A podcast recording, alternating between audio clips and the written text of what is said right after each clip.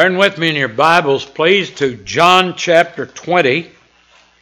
And I'm going to read verses 30 and 31 as our text today for the lesson, The Miracles of Christ. John 20, 30 and 31. And many other signs truly did Jesus in the presence of his disciples, which are not written in this book. But these are written that ye might believe that Jesus is the Christ, the Son of God, and that believing you might have life through his name. The matter of miracles is the element in our Lord's ministry to which the most objection is made. There are many in theological circles today who deny that Jesus Christ actually worked miracles. They teach that the miracles of Christ reported in the four Gospels are just myths and fables or legends and not actual historical events. These people say that in order to know the important teachings of the four Gospels, we must take out the miracles and thereby find the real message of Christ. These people subscribe to a, a couple of ways of thinking. One of them is called higher criticism, and the other one is called neo orthodoxy. And these people that believe this way speak a lot about demythologizing the four Gospels. And we had to read this junk in, in seminary that the higher critics and the neo Orthodox theologians teach. But it is impossible to remove Christ's miracles from the four Gospels. As we read the Gospels, it becomes obvious that Jesus Christ is preeminently a miracle worker. It is impossible to remove the miracles and have anything of value left in the Gospels. Take away Christ's miracles and you have nothing left of the four Gospels. Christ's miracles are interwoven with the very texture of the four Gospels. It's just as impossible to separate Christ's miracles from his teachings in God's Word as it would be to separate the body from the soul in a man. Now, why do liberals and unbelievers so strongly object to Christ's miracles? It is because God is the explanation of these things. And they place Christ as God squarely in man's attention. Paul says in Romans 1:28 that fallen men do not like to retain God in their knowledge. The Lord Jesus himself gave great emphasis to his miracles. He performed a great number of miracles. It's really surprising to think about how many miracles he performed during his three and a half years of earthly ministry. Now we have record of the ones the Holy Spirit knew we needed to know about. Forty of Christ's miracles are recorded in the four Gospels. The Apostle John, under the inspiration of the Holy Spirit, chose just seven of Christ's miracles to report in his Gospel. And that's a great study, Arthur W. Pink points out. John reported how the Lord performed a miracle, and then he told how Christ said, in connection with each miracle, I am the bread of life. He's got an I am tied to every one of those seven miracles that he reports. In John 15 24, the Lord Jesus claimed that his miracles were special, that they were works that no other man did. The Lord Jesus warned that severe judgment will come on those who reject his miracles. Look at Matthew 11, 21 through 23. Matthew chapter 11, verses 21 through 23. Now, in this passage, the Lord Jesus calls his miracles works. Woe unto thee, Chorazin! Woe unto thee, Bethsaida, for if the mighty works, the miracles, which were done in you had been done in Tyre and Sidon, they would have repented long ago in sackcloth and ashes. But I say unto you, it shall be more tolerable for Tyre and Sidon at the judgment than for you. If thou, Capernaum, which art exalted unto heaven, and thou, Capernaum, which art exalted unto heaven, shalt be brought down to hell. For if the mighty works or miracles which have been done in thee had been done in Sodom, it would have remained until this day. Well, in this study this morning on the miracles of Christ, we're going to look at three things. First, the definition of a miracle. And second, we'll look at some examples of Christ's miracles. And thirdly, we'll look at the purposes of Christ's miracles. So, first, the definition of a miracle. What is a miracle? I had a man tell me this week twice. He said, That was a miracle. I was talking about something that happened recently. Well, a lot of people don't know what a miracle is. A miracle is the appearance of the supernatural within the realm of the natural. A miracle is an event in this external world that was done by the immediate power of God. A miracle is the special entrance of the power of God at some point into history. A miracle shows a power that is superior to the ordinary forces of nature. The miracles of Jesus Christ were striking displays of his supernatural powers. Loraine Boettner, who wrote the, the great book, The Reformed Doctrine of Predestination, defines a miracle as, quote, an event in the external world worked by the immediate power of God and designed to accredit a message or a messenger. Now, we're going to look at that and expand on that throughout the study, but let me read it again because it's really a good definition. Miracle is an event in the external world worked by the immediate power of God and designed to accredit a message or a messenger. Christ's miracles did not fundamentally take place in the characters or the minds or hearts of men. They were actually done in this physical world and could be seen by the eyes of men. Christ's miracles were in the physical realm and could be judged by the physical senses. Most of his miracles were not done in private among friends, but publicly and also before unfriendly witnesses. You know, one of the things that always bothers me about these so called faith healers the things they heal people for are always something you can't see, you know, an ulcer or uh, something you, you cannot see. Uh, I had a friend in high school and college who had polio. His name was Charlie Poor. And Charlie was the most disfigured person I've ever seen. I mean, his, the back of his head was almost down on his pelvis. His spine was so disfigured and his legs were so bad he couldn't walk.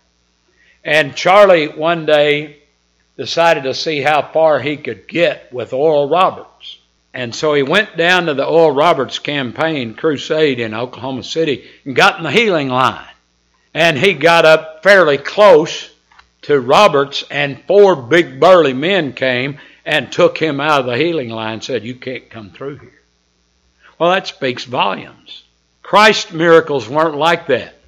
You know that man with the withered arm? Lord just said, reach out. And everybody saw it. In fact, his enemies got mad when they saw it. Well, there are four words that the four Gospels use in speaking of Christ's miracles. And it's important that we know these. Sometimes the Gospels use the word wonders, calls these miracles wonders. Sometimes it calls them powers. Sometimes it calls them signs, and sometimes it calls them works. So let's look at each one of these. The term wonder expresses the feelings of the witnesses. that is, the effect that the miracles had on them. You know, look at that. Wonders. And the term powers indicates that miracles were the evidence of God's power at work. A miracle is not a violation of natural law. When a miracle occurs, another power is brought into play, a power that's beyond the natural order. The third is the term signs. And calling a miracle of a sign means that it is a significant event. It signified something. It was an event with a meaning. And the Apostle John calls the Lord's miracles signs because they are significant of Christ's person, specifically of his deity. In our text in John 20, verse 30, John says, And many other signs truly did Jesus in the presence of his disciples, which are not written in this book. Well, the fourth term that's used in the Gospels to describe Christ's miracles is works. Christ's miracles were called his works as if they were natural to him, his works.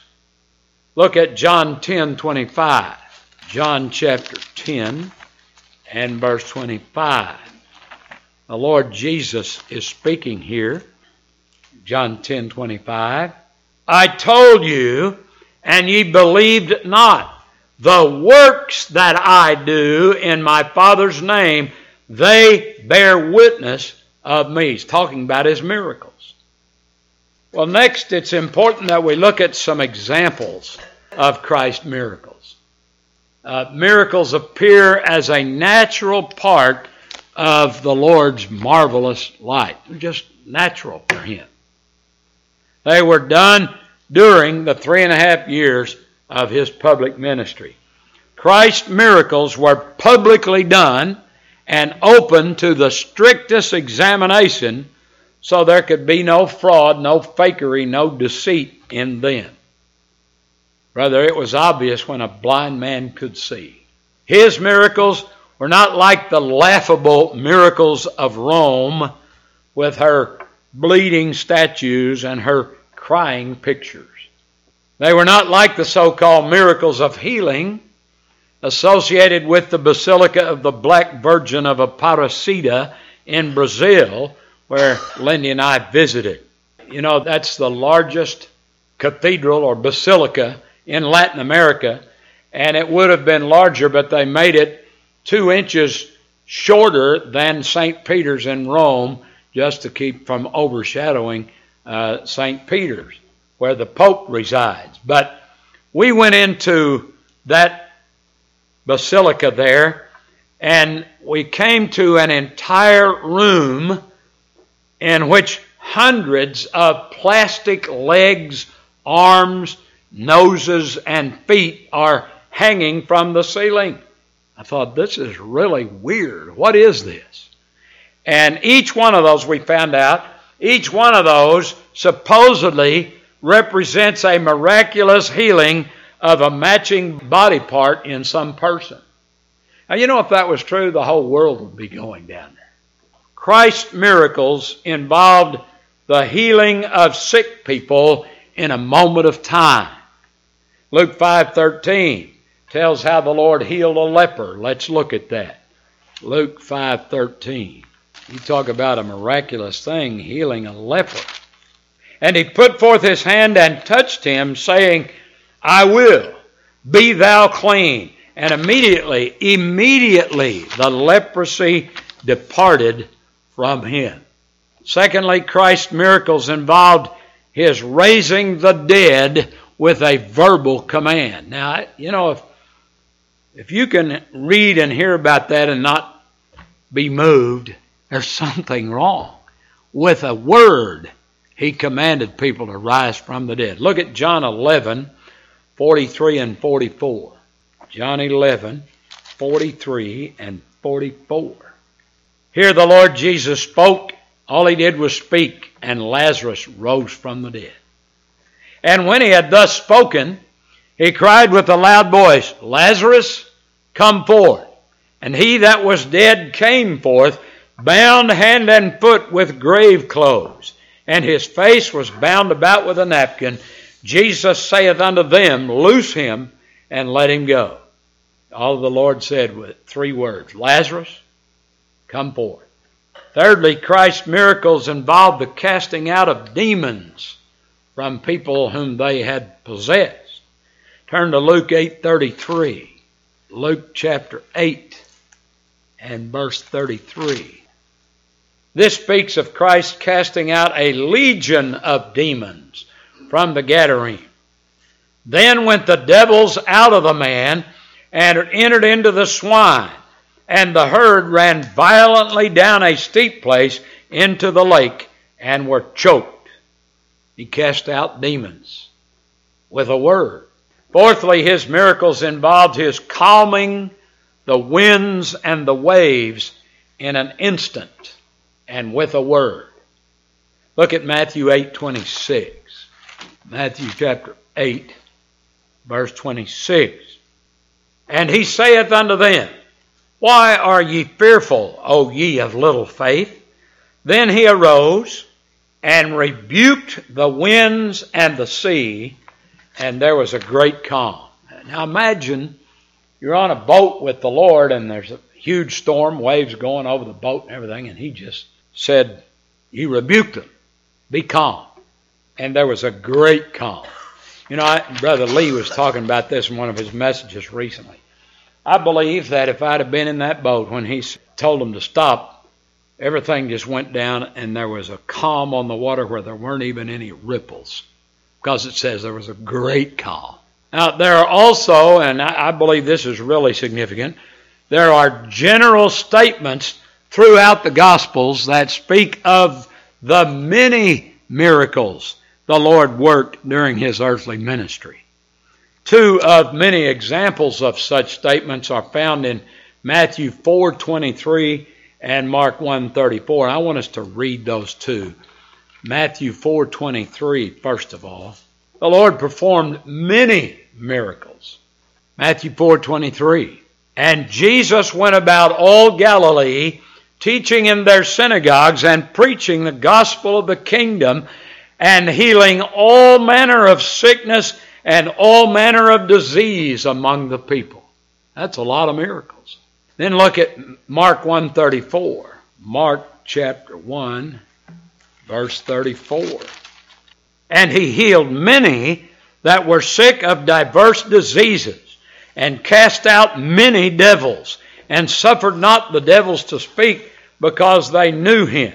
You know, because of the almost complete absence of medicines and surgeries in those days, these miracles must have meant a radical change in the life of that entire nation. Many miracles bringing people back to health. Think what a change that made on the nation. Let me say one other thing about those two miracles of Christ calming the storm. Uh, he rebuked the winds and the waves. That shows his sovereignty over the weather, over the elements. He's the one that's in command of the storms. Well, let's look finally today and in some detail at the purpose of Christ's miracles. Now, when I began to get into this, I just kept thinking of more and more and more purposes of Christ's miracles. But I want to give just four or five that I think are very important here. What is the purpose of the Lord's miracles? Actually, well, I've got four of them written down here. First purpose of Christ's miracles is to prove that He is the Son of God and God the Son. John reports in our text that the Lord did countless miracles, but John chose only the ones in his gospel to help his readers believe that Jesus Christ is the Son of God. Look at verse 31 of our text.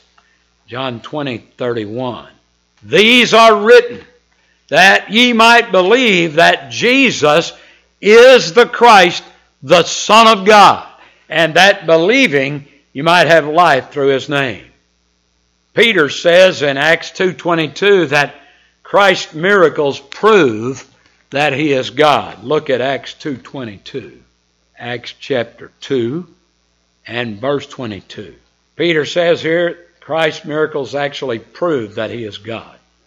Ye men of Israel, hear these words. Jesus of Nazareth, a man approved of God among you by miracles and wonders and signs which God did by him in the midst of you, as ye yourselves know. The miracles of Christ prove what a supernatural person he is. Well, since Jesus Christ shows that it is by his own power that he works miracles, he thereby proves himself to be God himself. Since God since the Son of God made the laws of nature, only he can change and overrule those laws of nature. Only he who created all things in the beginning could intervene at his will in the order and function of this world. Think about it. The world is operating by these laws that God the Son created, and he can come in and just intervene and do something else. Turn to John 5:36. John 5:36. Here the Lord himself appealed to his miracles as proof that he is God. And this was the best evidence of his own deity. But I have greater witness than that of John. For the works, that's miracles, which the Father hath given me to finish, the same works that I do, bear witness of me that the Father hath sent me. He who worked these mighty miracles was no less than the one true God. Christ's miracles differed from those by the prophets and the apostles. Christ's miracles were worked by his own power rather than by the power that was delegated to them. The prophets and the apostles who worked miracles always denied that the miracles they worked came from their own power. They were all careful to deny that they had the power to do this. For example, Exodus 14:13, Moses credited the miracle of the parting of the Red Sea to God. He didn't take credit for that. And Moses said unto the people, Fear ye not, stand still and see the salvation of the Lord, which he will show to you today. For the Egyptians whom ye have seen today, ye shall see them again no more forever. When Peter and John healed the lame man at the temple, they too quickly denied that it was by their own power. Look at Acts 3:12. Acts chapter 3 and verse 12. Acts 3:12. And when Peter saw it, he answered unto the people, Ye men of Israel, why marvel ye at this? Or why look ye so earnestly on us as though by our own power or holiness we had made this man to walk? They denied it was their own power. When Paul healed the lame man at Lystra, the crowd was ready to sacrifice to Paul and Barnabas. Paul and Barnabas jumped up and they said in Acts 14 15 that uh, we're just men and the glory for this should all go to God. Acts 14 15 and saying, Sirs, why do ye these things? Meaning trying to sacrifice to us. We also are men of like passions as you, and preach unto you that ye should turn from these vanities. But in John 15 24, Christ the Lord said that he had done these miracles which were the works which none other man did. He's talking about himself. First purpose of Christ's miracles then is to show us the divine nature of the Lord Jesus, the deity of Jesus Christ. They prove his Godhead, Godhood. Well, the second purpose of Christ's miracles is to certify his message and his mission as the Messiah. Look again at verse 31 of our text in John 20. Verse 31. These are written that ye might believe that Jesus is the Christ. And the word Christ is the Greek word for Messiah. So these are written that you might believe that Jesus is the Messiah. And he, uh, the Lord Jesus often appealed to his miracles as proof not only of his deity, but of his messiahship. Now, here's one that I find very interesting Isaiah 35, 5 and 6. Please turn to that. Isaiah 35, verses 5 and 6. Now, this is a prophecy of the Messiah and his works. Remember, this is 700 years before Christ was born, and it's a prophecy of the Messiah, Christ, and his work. Then, when he comes, the eyes of the blind shall be opened, and the ears of the deaf shall be unstopped. Then shall the lame man leap as an hart, and the tongue of the dumb sing. Now turn to Luke 7 20 and 22. Luke 7 20 and 22. Here the scripture says that John the Baptist's disciples asked the Lord Jesus whether he was the Messiah. And verse 20 of Luke 7 When the men were come unto him, they said, John Baptist hath sent us unto thee, saying, Art thou he that should come? Are you the Messiah? Or look we for another? Now, verse 22. Then Jesus answering said unto them, Go your way and tell John what things ye have seen and heard, how that the blind see, the lame walk, the lepers are cleansed, the deaf hear, the dead are raised, to the poor the gospel is preached. And so what the Lord is saying here is, I am doing the miracles that were prophesied of the Messiah. Miracles proclaim God's approval on a teacher and his message. In the case of the Lord Jesus, a miracle is the seal of God that certifies beyond all doubt Christ's message and as and his messianic mission, his message and his mission. Well, at Pentecost, Peter said that God had approved and certified or, or certified Jesus Christ by the miracles that Christ did. Look at Acts 2.22. Acts 2.22. Peter said God certified Christ's ministry by his miracles. Acts chapter 2, verse 22. Ye men of Israel, hear these words Jesus of Nazareth, a man approved of God among you by miracles and wonders and signs which God did by him in the midst of you, as ye yourselves also know. Peter just flat out said these miracles were to certify the ministry of Christ. Christ never worked miracles to satisfy curiosity. Remember one day some people came to him and said, Lord, show us a sign. He never did that. He worked miracles to prove his messiahship and to prove that his message was God's message. Christ's miracles clearly certify or verify both his message and his mission as the Messiah. They were his credentials. All right, a third purpose of Christ's miracles is to display his authority and power over the creation. The miracles of Christ demonstrate his authority over all creation. Think about it over the physical, chemical, material, and natural things.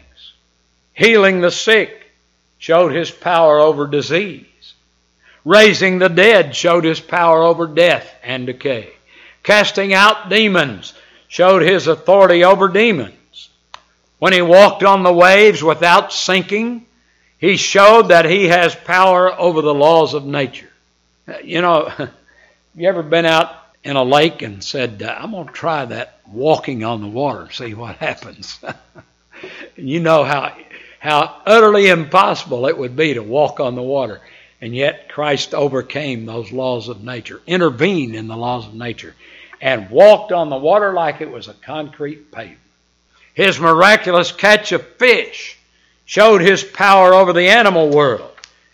And also the same thing was shown by his sending Peter to catch the fish that had a gold coin in his mouth. Wouldn't that be great in order to pay your taxes? Be able to work a miracle like that? Amazing thing. Christ's miracles demonstrate his authority and power over all creation. Well, that brings us to the fourth purpose of Christ's miracles, and that is that those who saw and those who read about them, he did it so that they might believe savingly in Jesus Christ. Christ's miracles were intended to lead to belief unto eternal life. Look at verse 31 of our text again, John 30, 31. But these are written that ye might believe that Jesus is the Christ, the Son of God, and that believing you might have life through his name. John 2:11 tells us that Christ's miracles did produce faith in his disciples. This has reference to the Lord's turning water into wine at the wedding of Cana of Galilee. Look at John 2:11. John chapter 2 and verse 11. This beginning of miracles did Jesus in Cana of Galilee and manifested forth his glory, and his disciples believed on him. So it did have that effect on some. Nicodemus was convinced that Christ was a teacher come from God because of his miracles. He saw those miracles as Christ's credentials. Look at John 3 1 and 2. John chapter 3, verses 1 and 2. There was a man of the Pharisees named Nicodemus, a ruler of the Jews. The same came to Jesus by night and said unto him, Rabbi, we know that thou art a teacher come from God, for no man can do these miracles that thou doest except God be with him. Some of the Jews who saw the Lord feed the 5,000 with five loaves and two small fishes believed. They were convinced. And they said in John 6:14, "This is of a truth that prophet that should come into the world." John 7:31 says that some of the Jews were convinced by Christ's miracles that Jesus was the Christ or the Messiah. Look at John 7:31 chapter 7, verse 31. And many of the people believed on him and said, When Christ cometh, will he do more miracles than these which this man hath done? But the miracles did not convince all of those who saw them to believe. Even miracles cannot change man's depraved nature. Without the effectual regenerating work of the Holy Spirit, nobody can believe. Many who witnessed Christ's miracles helped crucify him as an impostor. Many came to a false belief when they saw his miracles. Look at John 2 23 to 25. Back to John 2, this time verses 23 to 25. Now, when he was in Jerusalem at the Passover, in the feast day, many believed in his name when they saw the miracles which he did. But Jesus did not commit himself unto them, because he knew all men, and needed not that any should testify of man, for he knew what was in man. In other words, he knew that a lot of this was false belief. Christ's miracles were not merely works of power, they were also works of grace. Each miracle is a prophecy of the inner work of man's deliverance. Christ's miracles in the physical realm were examples of what he had come to do in the spiritual realm. Each and all of his miracles show his power and his grace in the salvation of sinners. And Christ's faithful preachers can take the accounts of his miracles and preach salvation from them. Here's what I mean. Christ's purpose in healing the paralyzed man in Mark 2 10 and 10 through 12 was that people would know his power to forgive sins. That's why he performed that miracle. Look at that. Mark 2 10 through 12. Mark chapter 2, verses 10 through 12. But that ye may know that the Son of Man hath power on earth to forgive sins. He saith to the sick of the palsy, I say unto thee, arise and take up thy bed and go thy way into thine house. And immediately he arose, took up the bed, and went forth before them all, insomuch that they were all amazed and glorified God, saying, We never saw it on this fashion. So the Lord preached salvation in connection with that miracle. Then in John 6:35, when he had fed the 5000, the Lord said that he is the bread of life.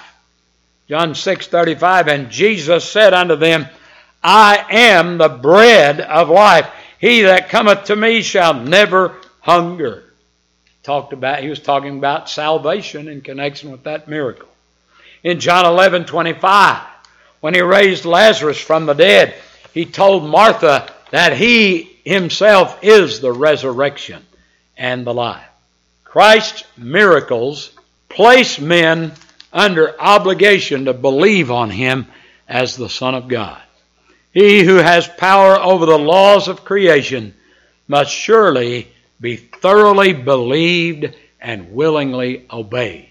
To reject the one who confirmed his mission by such mighty works is utter insanity and folly. I wonder this morning do you believe in Jesus Christ? Would you do so today? Trust for salvation in His person and work. Trust in Him as the Son of God who lived the perfect righteous life that God requires of all men, and trust in His substitutionary death on the cross for sinners. This is the one and only way of being forgiven of sin and accepted with God.